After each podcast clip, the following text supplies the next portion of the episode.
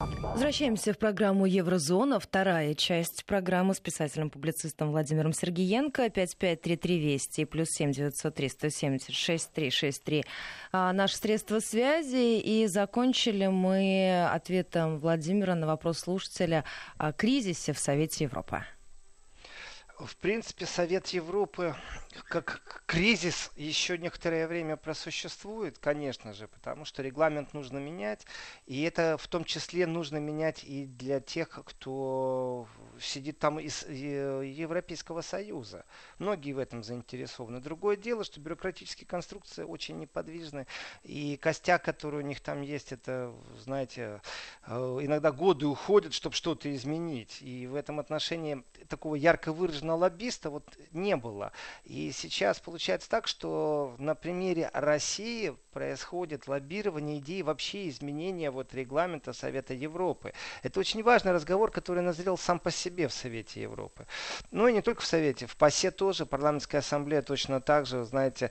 И вот было бы неправильно говорить, что Россия является единственной такой вот державой, которую бьют. Я наблюдал, как выступали э, турецкие делегаты, и И в этом отношении, конечно, сравнивание вот самой системы, самого подхода, когда вот эта вот либеральная глухота, им говоришь на черное-черное, а он на тебя смотрит, понимает, головой кивает, но все равно говорит белое. И в этом отношении вот они, разговор идет, давайте наши ценности, права человека, выступают турецкие делегаты, говорят, мы все понимаем, но вы знаете, депутатский мандат, это не для того, чтобы человек поддерживал терроризм, а для того, чтобы представлял народ. И вы путаете разные вещи. У нас идет разговор, шел о турецком депутате, который обвинялся в поддержке терроризма и сепаратизма. Вопрос тяжелый для Турции, в том числе проблема Курдистана, курдов. Это все такие сильные, тяжелые вопросы. И в этом отношении, конечно, ну, чудовищно просто то, как начали нападать представители либеральных сил э, на тех, кто пробовал отставить просто иную точку зрения. Но с другой стороны, вы знаете, вот эти вот разные взгляды э, турецкой делегации непосредственно заключались в том, что вставали и произносили. И вот здесь вот, конечно, я скажу так, э, разница большая, когда идет обвинение, и кто-то встает и говорит иную точку зрения, достаточно часто. Так это происходило по турецкому вопросу. И совсем другое, когда говорили делегаты Украины, не было кому встать, выступил делегат из Сербии, выступил делегат из Германии один, но это были, знаете, такие единичные все-таки посылы, не было э, информационной какой-то защиты. В этом отношении, да, поле боя, как непосредственно дискуссионная площадка в ПАСе, она выглядит смешно, кажется даже, но тем не менее, когда совсем тишина, то грустно, потому что нету альтернативной точки, а информационная капсула, извините, она очень нуждается в прорыве в Европе. И вряд ли что-то изменится в ближайшее время. Но вопрос действительно такой многогранный по поводу, нужно ли, нужен ли такой Совет Европы и России.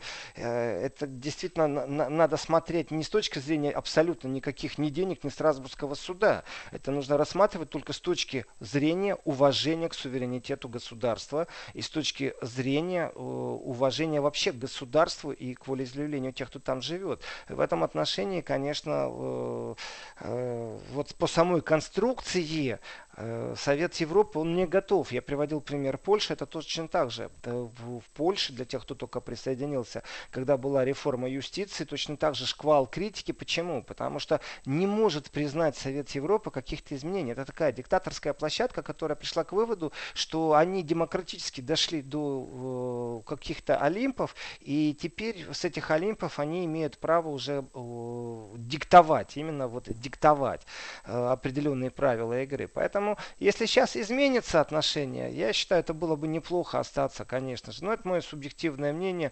именно по двум причинам. Первая, открытым текстом, потому что это единственная площадка, в которой нет США. Вторая, да любой площадки, в которой могут встречаться парламентарии, это очень важно. Это у нас по-другому не получится сломать вот эти предвзятое отношение ни к России, ни к Северному потоку два и, и не поможет, кстати, никак, потому что некому будет говорить. И останется тогда э, канцлер Германии один вместе с канцлером Австрии доказывать, что Северный поток два, но будет принято голосованием, что это плохо, большинством голосов. Почему? Да потому что никто не отстаивал. То есть есть внутреннее лоббирование, коммерческое лоббирование, финансовое лоббирование.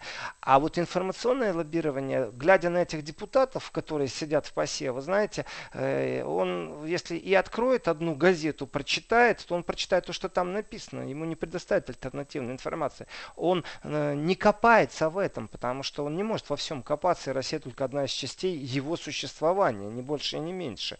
И в этом отношении, конечно, развивать информационное поле всегда благородно, всегда хорошо. А у нас же действительно получается, что...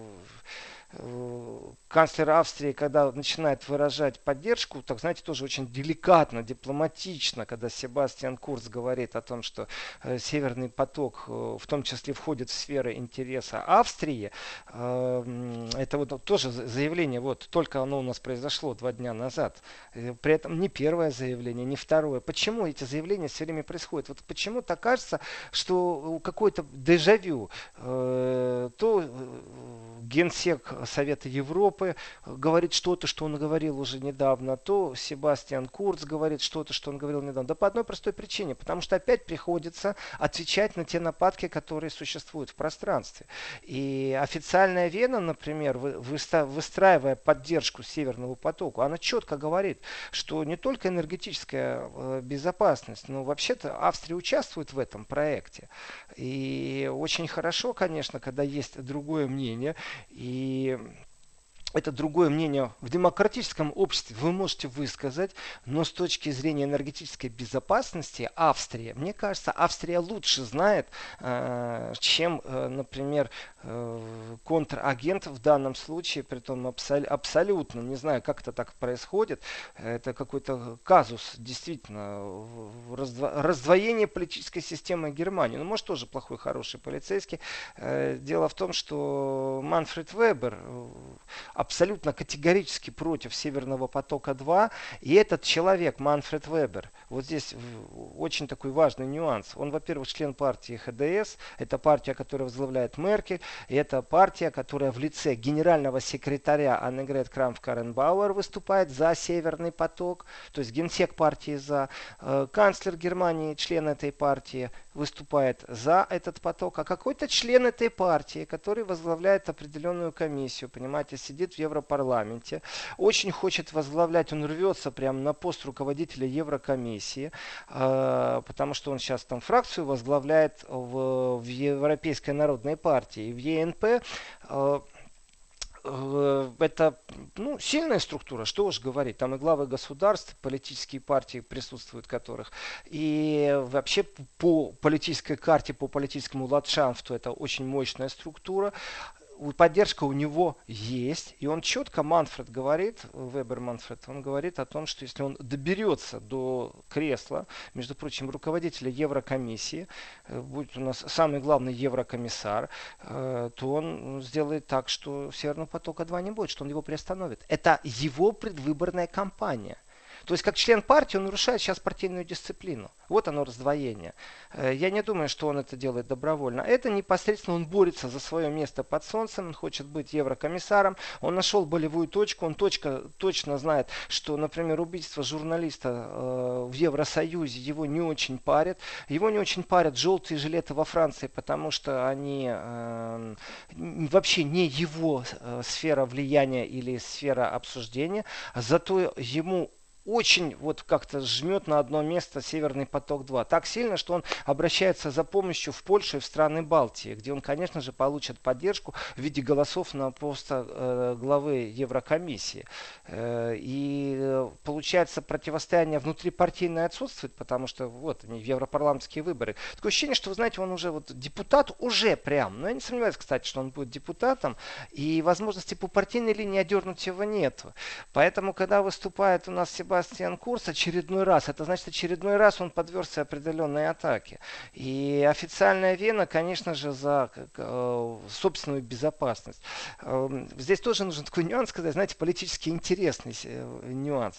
Когда давал пресс-конференцию Себастьян Курц, он ее дал вместе ни с кем иным, как Маркусом Зёдером, а это премьер-министр Баварии. Вы знаете, не первый раз премьер-министр Баварии, перед этим Зеехофер, непосредственно противник Зёдера, они такие, знаете, фехтовали друг против друга очень сильно, но при этом они остаются настоящими баварцами.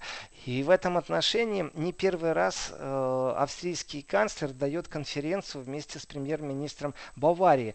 На самом деле у них не только энергетическая безопасность совместная, ну потому что земли находятся друг с другом рядом, у них еще и миграционная безопасность, где они очень хорошо понимают то, где были проколы Меркель по, по миграционной политике. И в этом отношении, конечно, вот видно определенная связь все время баварско-австрийская. Какой-то, знаете, идет такая поддержка и перепасование вопросов определенных. И в своем заявлении, конечно же, озвучил Курц, что, ну, знаете, демократия демократии. И, конечно же, его не удивляет, это прям прямая цитата сейчас, что есть другой взгляд, который он разделить не может. Абсолютно красиво. И непосредственно вот это и есть на намек, а может и открытым текстом, хотя он не произнес, на Манфреда Вебера, который обещает заблокировать Северный поток-два. Вот представляете, в мае месяце в Еврокомиссии может возглавить ее человек, который четко ставит предвыборной кампании своей и проявит определенную рьяность в этом процессе, чтобы как-то приблизить закрытие Северного потока. То есть кто ему должен сейчас противостоять? И разговора нет, там объединенная Европа, суверенитет Европы, разговор идет только о Северном потоке. Вот она, реальность жизни. Из этой реальности жизни, потому что я много времени вчера тоже уделил э, непосредственно Манфреду Веберу, э, как неположительному персонажу в взаимоотношениях э, с Россией. Даже непонятно, чьи он интересы отстаивает. Я не наблюдал, к сожалению, анализа э, в европейских СМИ, в котором кто-то бы задумался о том, что Манфред Вебер является просто ярко выраженным лоббистом интересов США в Европе. Ему все равно, что Европа хочет и что Европе нужно, ему нужно вот непосредственно э, пролоббировать тот же жирный газ. Но скрывается это все за другим. Э, скрывается это за атакой непосредственно на Россию. И в этом отношении, э, конечно же, Е Н П, Европейская народная партия, для него очень сильная стартовая площадка. Нужно считаться с тем, что он действительно может добраться до этого кресла. И противостоять ему надо в юридическом в поле в первую, в первую очередь, и в политическом это через тех, кто имеет влияние, таких как Себастьян Курц. И в данном случае союзником является абсолютно прагматично э, Ангела Меркель. Вот два канцлера, э, и притом из немецкоговорящей среды, они в данном случае будут противостоять совместным моментам, объединением, потому что от Франции я не ожидаю поддержки в данном вопросе, хотя они так скользко меняют иногда позицию, непосредственно тому, кто может возглавить. Но это на сегодняшний момент, вот прямо сейчас, это, конечно же, спекуляция, потому что ему еще добраться нужно, ему это Манфреду Веберу до кресла, конечно же, главы Еврокомиссии. Ну, приходится с такими людьми работать. Вот. Ну, Владимир, вы уже говорили сегодня по поводу отношений с Соединенными Штатами. Я не могу вас не спросить по поводу вчерашних новостей, которые появились о том, что Франция, Германия и Великобритания призывают обойти санкции Соединенных Штатов по отношению к Ирану, сохранить финансовые и торговые каналы с Ираном, несмотря на отказ США продлить временное разрешение на импорт иранской нефти. Если смотреть на эту тему широко, и мы ее с вами уже неоднократно касались, на ваш взгляд, это как бы вот продолжит ту линию намеченную, которую мы наблюдали в последнее время и в связи с послом Соединенных Штатов в Германии, которая вот задалась некоторое время назад по поводу сложных отношений Европы с Соединенными Штатами? Ну, у нас посол США очередной раз выступил с дерзкой речью, что я могу сказать. И в данном случае его дерзкие речи, вы знаете, уже не перестали удивлять, потому что... посол не влияет на самом деле, он только доносит определенную позицию, и уже американский посол точно не влияет на бизнес э, в Германии, но умудряется создать волну. Что же касается э, реакции Европейского Союза по поводу сожаления о том, что новые санкции со стороны США, вы знаете, здесь очень четко стоит позиция, это совместное заявление все-таки Хайко Мааса, главы германского МИДа, это глава МИДа Франции, Великобритании, Жан-Ив Ле Дриан и Джереми Хант. Это достаточно сильно, сильное противопоставление США, вы знаете. Я бы еще пару, конечно же, предоставил здесь имен. Конечно, хочется сказать, что есть еще Федерико Могерини. И действительно, они убеждены в том, что неотъемлемый фактор, и это цитата в данном случае, обеспечение большей безопасности и стабильности на Ближнем и Среднем Востоке. Здесь санкционная политика США деструктивна с точки зрения европейских политиков, и тоже нужно осознать такую простую вещь. Ведь Америка не заинтересована в каких-то торговых отношениях кого угодно, с кем угодно, кроме самой себя красивой. И когда мы говорим о политики, здесь надвигается не политика, а здесь надвигается экономика. И приватизируйте, пожалуйста, иранские нефтяные скважины на пятьдесят процентов, чтобы они принадлежали США. И это будет самая лучшая и продаваемая нефть в мире. Здесь об этом говорили не раз тоже в Европе. И здесь уже заходит клинч на клинч. Дело в том, что многие фирмы убежали из Ирана. И отработать систему безопасности, подушку безопасности в экономической сфере, когда можно говорить о том, что э, есть э, возможность обойти американские санкции, которые могут ударить по немецким банкам, по французским банкам, э, по великобританским банкам, то это, конечно, жесть. Вот по-другому не скажешь. Как можно относиться спокойно к тому, что какой-то банк корреспондентский счет потеряет? Почему? Потому что так захотелось США. И здесь очень много таких внутренних движений, ну, практически я вижу определенную консолидацию, что надо единым фронтом выстраивать внутриэкономическую систему, независимую от США, чтобы в крайнем случае финансовый поток, банковские операции проходили так, чтобы США не смогли нанести никакого вреда. Но представьте себе, если США через некоторое время заблокирует Австрия, Deutsche Swiss и еще Бипарбанк, на этом закончится Европа просто, или начнется война в прямом смысле слова, потому что заблокировать американские счеты Европа так сильно не может в контексте э, влияния одной на другую. И разговор о суверенитете банковском, это действительно очень печальная история, потому что Европа его сегодня тоже не имеет, как и многие страны. И США просто доминируют, выставляют определенные требования. И, знаете, если бы сказал просто там Германия, хочу Северный поток, или мы против того, чтобы там с Ираном что-то было. Здесь действительно я вижу троицу, и этот э, дракон в данном случае оберегает свои интересы, свои золотые яйца, трехголовый.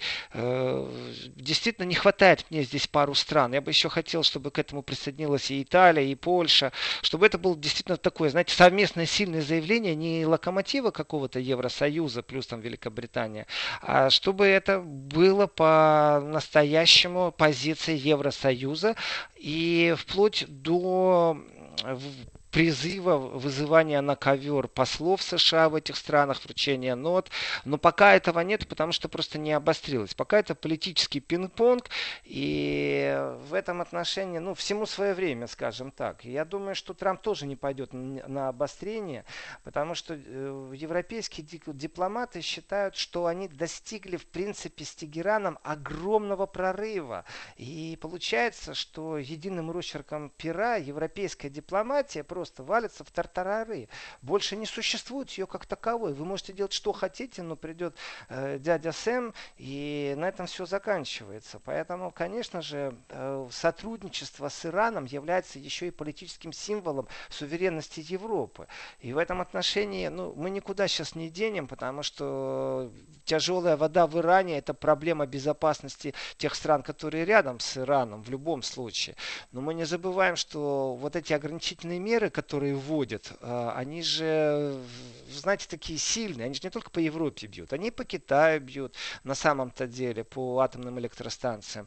И здесь очень много что происходит нехорошего, ну, в дипломатической сфере. И такая определенная беспомощность была, ну, полгода назад уж точно, до Нового года, э, со стороны э, европейских дипломатов, когда они говорили о практически демарше американских союзников и о том, что раньше хоть консультировались как-то, когда принимали решения, шли совместным западным фронтом, а теперь, получается, его больше этого совместного фронта нет.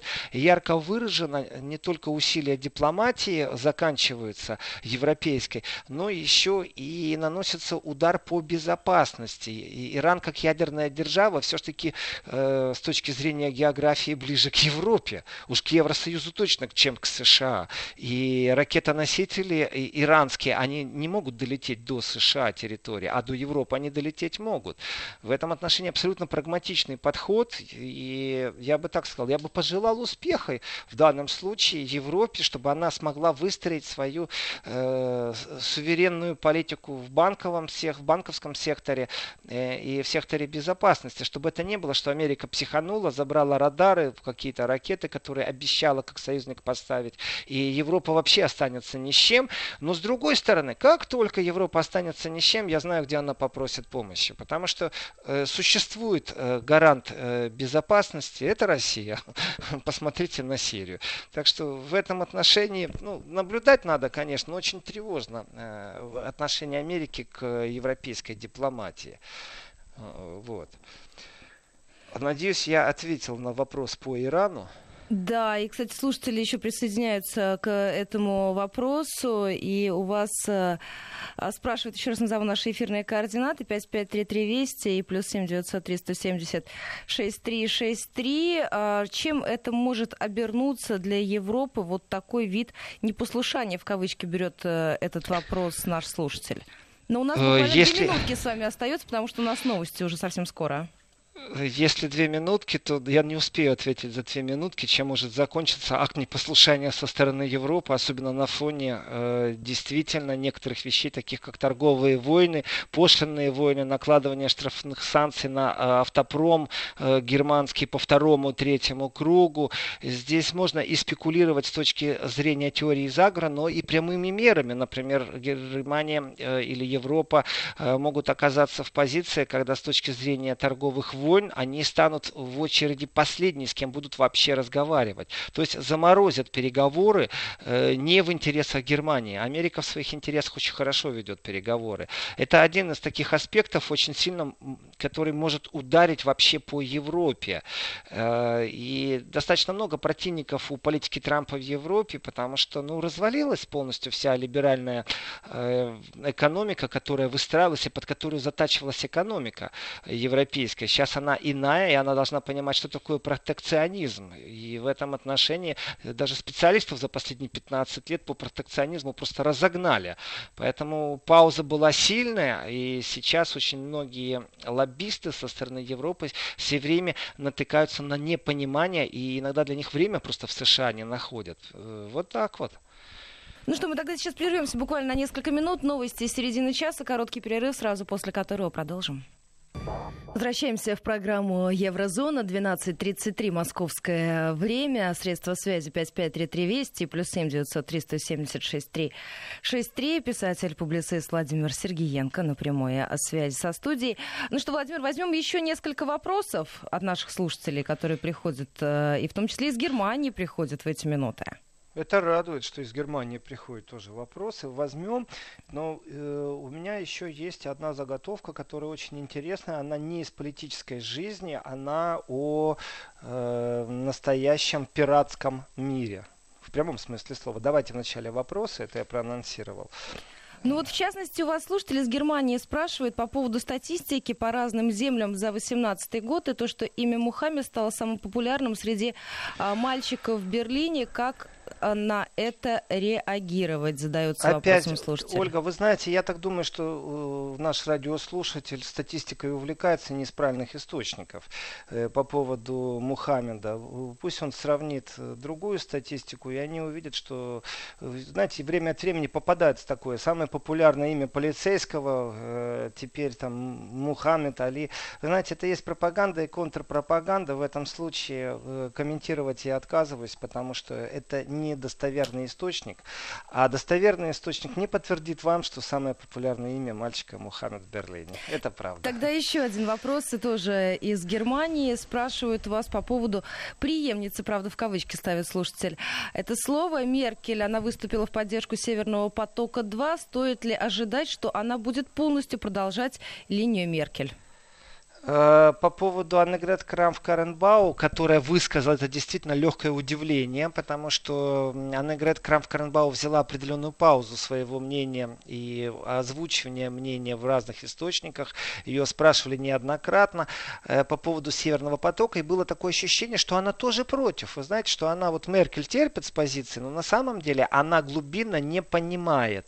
Но с момента, как Аннегрет Крамп-Карренбауэр возглавила партию Христианского демократического Союза, она стала интересоваться не только внутрипартийной политической жизнью, но и как будущий канцлер вникать в другие сферы жизни. Это очень важный момент. Знаете, вот внутри партии это одна интрига, а когда начинаешь заниматься что, подготовкой себя же самого на пост главы правительства, ты понимаешь, что расширяется намного периметр, и внешний периметр уже не сводится к интриге внутри партии. И здесь интересы промышленников, здесь интересы энергетиков, здесь интересы Германии э, сыграли свою роль. И я вижу уже определенные такое, знаете, изменение. Она стала, э, ну, не то чтобы повзрослела, это неправильно было бы говорить по отношению к опытному политику, а она стала более объемно мыслящей. Здесь я увидел изменение восприятия. Ее заявление действительно немного меня так удивило.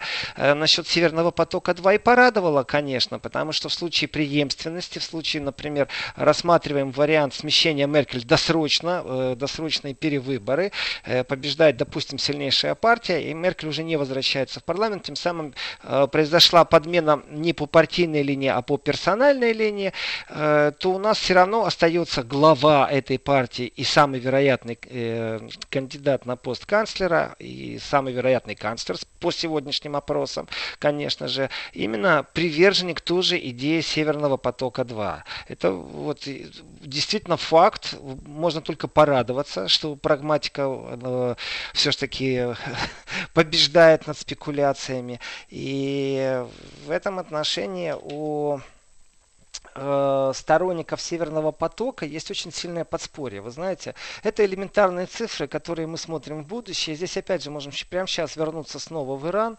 э, снова поговорить о том, что такое обогащение и почему Европа идет на экономические какие-то сделки. Потому что это выгодно обоим сторонам. И для безопасности выгодно, и для экономики, в том числе и европейской. Э, зайти на рынок Ирана и получить в обмен сырье по другой цене, конкуренцию сырья усилить.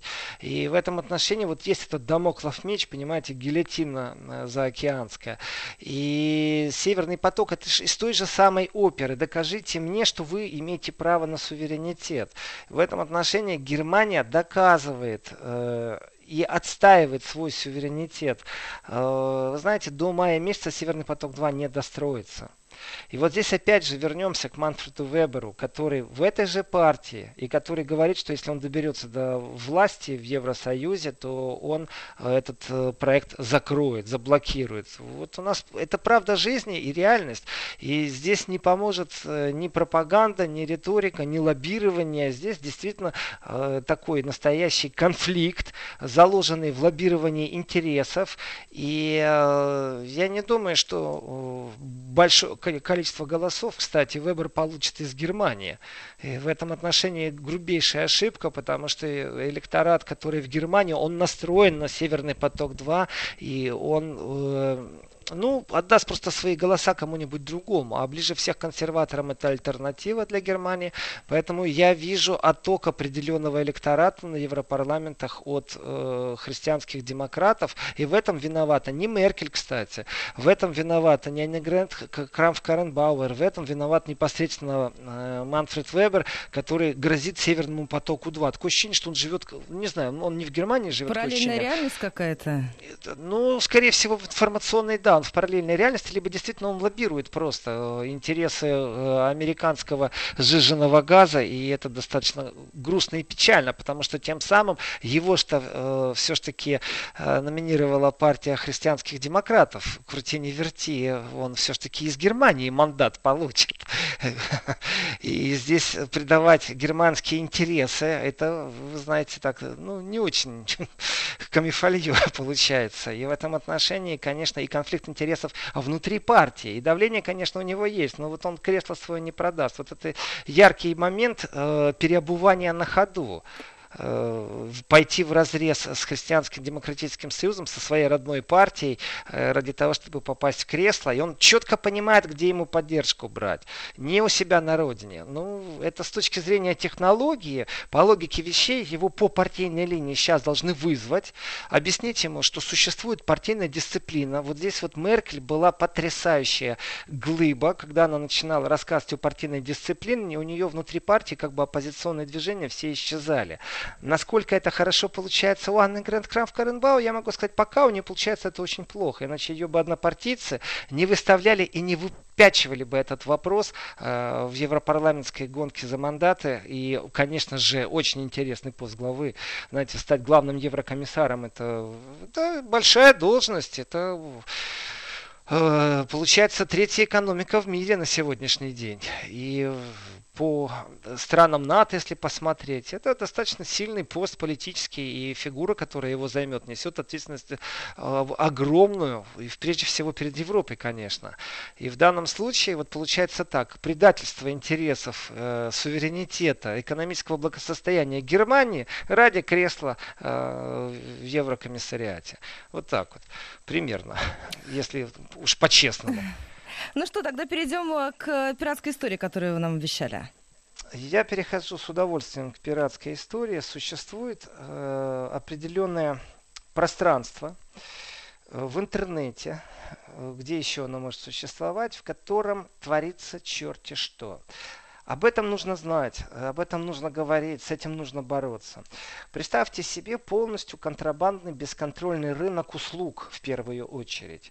Самые страшные мысли, которые могут вам прийти в голову, вот самые страшные, самых ужасных фильмов, фильмов ужасов, человеческой фантазии может иногда не хватать на то, что там происходит. То есть э, абсолютно нелегальный рынок услуг. Э, соответственно, он порождает и рынок товаров. И это э, называется Darknet, черная сеть. То есть вот у нас интернет весь такой светлый и лучистый, но в нем есть определенная ниша, которая полностью бесконтрольна.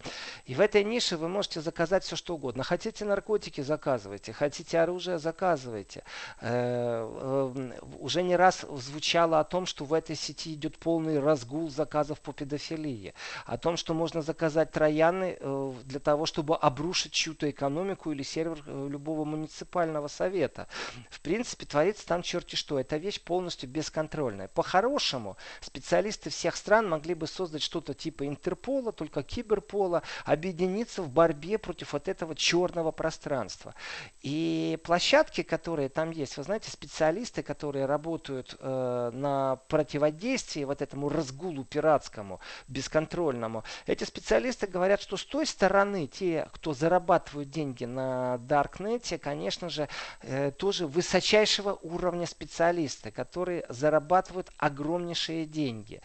И гонка за ними, она абсолютно разрознена. Здесь нельзя говорить ни о союзничестве, ни о каком-то вот альтернативном блок НАТО, параграф пятый. Творится черти что. Действительно, территория вне закона, вне правового поля. Хороший повод для того, чтобы на площадке ООН говорит, на площадке Совбеза. Но почему-то до политиков это еще не доходит. И получается, что те, кто противостоит этим вещам, он связан по рукам своим правовым полем, у себя в государстве, своим уголовным кодексом, кодексом. Это достаточно тяжело, особенно во время интернета, когда с сервера на сервер профессионалы умудряются прыгать с бешеной скоростью. И э, анонимность, которую гарантируют в этом Darknet, э, она достаточно такая, знаете, специфическая, потому что ведь не всегда тот, кто предлагает услугу, не несет ответственность точно так же, как не несущая ответственность тот, кто эту услугу просит. Тот, кто эту услугу просит, его тоже нужно за эту услугу наказывать или за попытку этой услуги. Соответственно, когда мы говорим о безопасности, о продаже оружия, вы знаете, здесь целые отделы работают и исследуют. Когда же мы говорим о преступлении педофилии, тоже работают целые отделы. Но если мы говорим, например, о заказе троянского коня, чтобы взломать какую-то схемку легкую какой-то фирмы, которая э, ну, вот купила тоже, знаете, какой-то антивирус. Владимир, нам сейчас на секунду буквально надо прерваться, затем вернемся. Вести ФМ. Возвращаемся в программу «Еврозона» с писателем-публицистом Владимиром Сергеенко. Буквально десять минут у нас остается до конца этой программы. И сейчас речь шла по поводу, по поводу Даркнета. А скажите, вот у меня сразу вопрос. А есть ли хотя бы понимание какое-то о том, какое количество человек вовлечены в эту сеть, в Даркнет? Есть понимание, сколько, какой оборот проходит вот на одной из сетей, к чему все это я говорю, товарооборот на одной из Darknet, потому что их много, они дублируют друг друга и пользуются действительно разрозненностью спецслужб, которые не могут синхронно все это сделать, а также системой прохождения блокировки сайтов. Вы знаете, вы, вы не можете одновременно заблокировать сайт в России и в Германии, и в России и в США. То есть процедуры прохождения таких вещей, они разные. Так вот, товарооборот в одной из сетей одна целая две десятых миллиарда долларов. Как вам сумма? Это достаточно огромное. Это Силкрат, одна из, которая работала с одиннадцатого по тринадцатый год. И это на момент ее закрытия через сайт прошло вот сотни тысяч покупок. И восемьдесят миллионов составили только сервисные сборы. Соответственно, товарооборот идет, а сервисный сбор — это и есть непосредственно заработок тех, кто создают эту площадку, тех, кто работает над этой площадкой. Плюс не забываем, торговля наркотиками, наркотики, доставка в любую точку мира, не забываем, отмывание средств, хакерская деятельность. Ведь вы, когда заказываете вирусы, черви, трояны, вы еще ими и пользуетесь. пользуетесь. И это абсолютно уголовный кодекс, это абсолютно подсудное дело.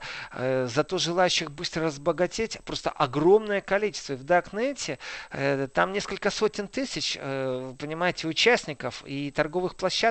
Там пару сотен. Это не так, что вот одну.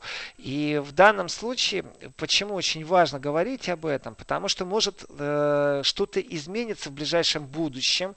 И сейчас, когда, знаете, э, вообще без, без каких-то особых трудностей можно купить оружие, и что и было в Мюнхене, когда восемнадцатилетний юноша это приобрел оружие, понимаете, и э, именно в Darknet это он сделал, и именно потом он застрелил девять человек из себя, но именно в Darknet, благодаря тому, что он есть, благодаря тому, что не могут вовремя купировать, заблокировать, происходят определенные вещи. И здесь у нас получается двоякая сторона. Я очень много критики слышу по поводу э, свободы слова, э, по поводу прав человека, свободы высказывания. Мне все это радует, но самое главное у человека право — это право на жизнь. И вот это право на жизнь было забрано, потому что кто-то в интернете отстаивает свое право что-то поумничать, а кто-то в интернете, конечно же, э, профессионально ведет деятельность, предоставляя просто свою площадку анонимно э, для совсем другой деятельности. И в этом отношении удача. Сейчас у нас немецкие исследователи, это вот у них это удача. Они закрыли одну из таких площадок, она вторая по величине, нелегальная торговая площадка э, в анонимной части интернета. И, конечно же, это только верхушка айсберга, говорить не о чем, но тем не менее, э, первая маленькая победа, то есть срез этой верхушки, конечно же, очень важен. И что еще, вы знаете, э, те, кто привыкли пользоваться услугами, знаете, там товары без таможни, ведь не все покупают наркотики и оружие, некоторые хотят товар подешевле, то есть в обход налогообложения. Например, определенные товары из Китая или из США, компьютерные, телефоны, гаджеты, чипы просто, они вот тоже там имеют место быть, и это такой, знаете, заполненный хорошо трафик. И здесь как обходить все это, я рекламу не собираюсь делать этому, но тем не менее, когда у вас выпрыгивает в сетки, отвечая на вас вопрос, что э, товаров там шестьдесят три тысячи, номинований товара раз-два, и зарегистрированных было пять с половиной тысяч лиц.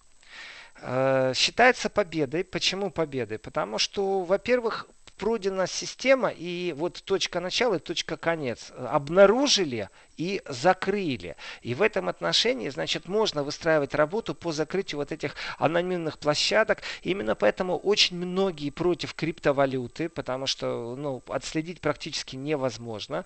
Э, пока что, пока что. И, конечно же, когда у тех, кто этим занимался, просто наличными находят сумму в полмиллиона евро, вы знаете, тоже существенный показатель. А в криптовалюте у них шестизначные суммы. Понимаете, ну, как всегда, дорогие автомобили. И в этом отношении э, понятно, что те, кто стремятся к легкому заработку, э, будут играть на амбициях людей в том числе. Но самое, что интересное, вот эти вот все площадки, в том числе э, сетевые боты, вирусы, черви, трояны, все, что практически вы так просто не купите, то, что прерогатива, например, шпионской э, деятельности, э, а вы можете заказать такой же самый вирус для себя лично в своих же целях, ну, можете частных, можете в корпоративных, то все это там есть. И когда начинаются профессиональные кибератаки, э, вот то, что мы слышали о том, что там вот э, российский след, да, да никакой это не российский след. Вы зайдите, закажите, вы получите абсолютно боты, никто даже знать не будет. Потом поезжайте себе в любую точку мира, где есть интернет, и запускайте. Даже в самолете в этот момент можете лететь и начинать атаку, и все это по заказу сделано. Поэтому та неразбериха, которая сегодня существует в Даркнете, э, это а, огромная проблема для всего человечества. А регулировать забыв... никак со стороны, вот, допустим, Европы не планируют эту сферу? Курировать разговоры об кибербезопасности и бендербезопасности, вы знаете, они сводились до этого момента. В основном Facebook, он приезжал, э, я имею в виду непосредственно Цукерберга, несколько раз в Германию встречался с Меркель. Э, о чем они говорят? О манипуляции сознания, о фейк-ньюс, о том, что оружие можно купить, наркотики, о том, что преступление можно заказать. Вдумайтесь, преступление можно заказать в Даркнете. Э, об этом они не говорят. Э, их это не интересует. У них это не повестка номер один. И это очень странное явление нашего сегодняшнего реального существования. Э, мне кажется, что э, решили шаг по шагу, знаете, взять вначале под контроль свободу слова. Вот Германия все-таки э, одна из первых, которая имела и кибер... Министерство безопасности, скажем так, и которая занялась вот контролем и обязательством того, как соцсети себя должны вести на территории Германии. Но вот после того, как взяли под контроль более-менее, вот, более-менее свободу слова, пора, конечно же, переходить к Даркнету, пора как-то начинать работу с ним. Потому что получается, что абсолютно криминальная площадка, вот, это криминал со всего мира собран, и в любой точке мира этим криминалом можно пользоваться. То есть полностью анонимный сегмент интернета. И здесь интересная вещь происходит. Дело в том, что этот же анонимный сектор используют, например, оппозиционеры э, в странах, в которых существуют диктаторские режимы. Почему? Потому что считается, что, ну, контроль есть в интернет-пространстве, отслеживаются, мониторятся многие вещи, и эти вещи официальные. Тот же Facebook по решению суда в Германии предоставляет определенные вещи. И по решению правительства, по договоренности с правительством, обязан был тоже создать определенную систему мониторинга, контроля и дачи данных. Э, точно так же и любой в любом другом государстве он обязан это сделать. И вот здесь вот включается в игру. Вы знаете, мне не нравится, конечно, передергивание, что а, анонимных вот в Европе нету. Есть и в Европе люди, которые очень боятся и не пользуются даже мобильными телефонами, потому что считают, что отслеживается каждый рубежах. И это не какие-то параноики, это люди, которые столкнулись с тем, что их политическое движение, например, классифицировано как экстремистское. Но они себя таковыми не считают. Для этого достаточно вон в Европу, в Европу, в Северную Ирландию поехать и поразговаривать с людьми. И они тоже объяснят, почему они пользуются именно анонимным сегментом интернета. И здесь ограничение свободы слова, знаете, репрессивные режимы, на самом деле это определенный тренд. И был даже момент, когда нужно было себя демонстрировать как эдакого анонимуса, вот как, прям как в фильме художественном, который говорил об анонимности интернета, в том смысле, что ты тем самым помогаешь тем, если мы все переходим в анонимный жанр общения в интернете, то тем самым ты переходишь и помогаешь тем, кто действительно нуждается в анонимности. И вот здесь получается, что с одной стороны это выгодно, вот она анонимность, свобода слова, репрессии, понимаете, а с другой стороны получился абсолютно криминальный интернет-рынок, настолько криминальный, что э, кроме анонимного общения пошли вот эти вот анонимные заказы и...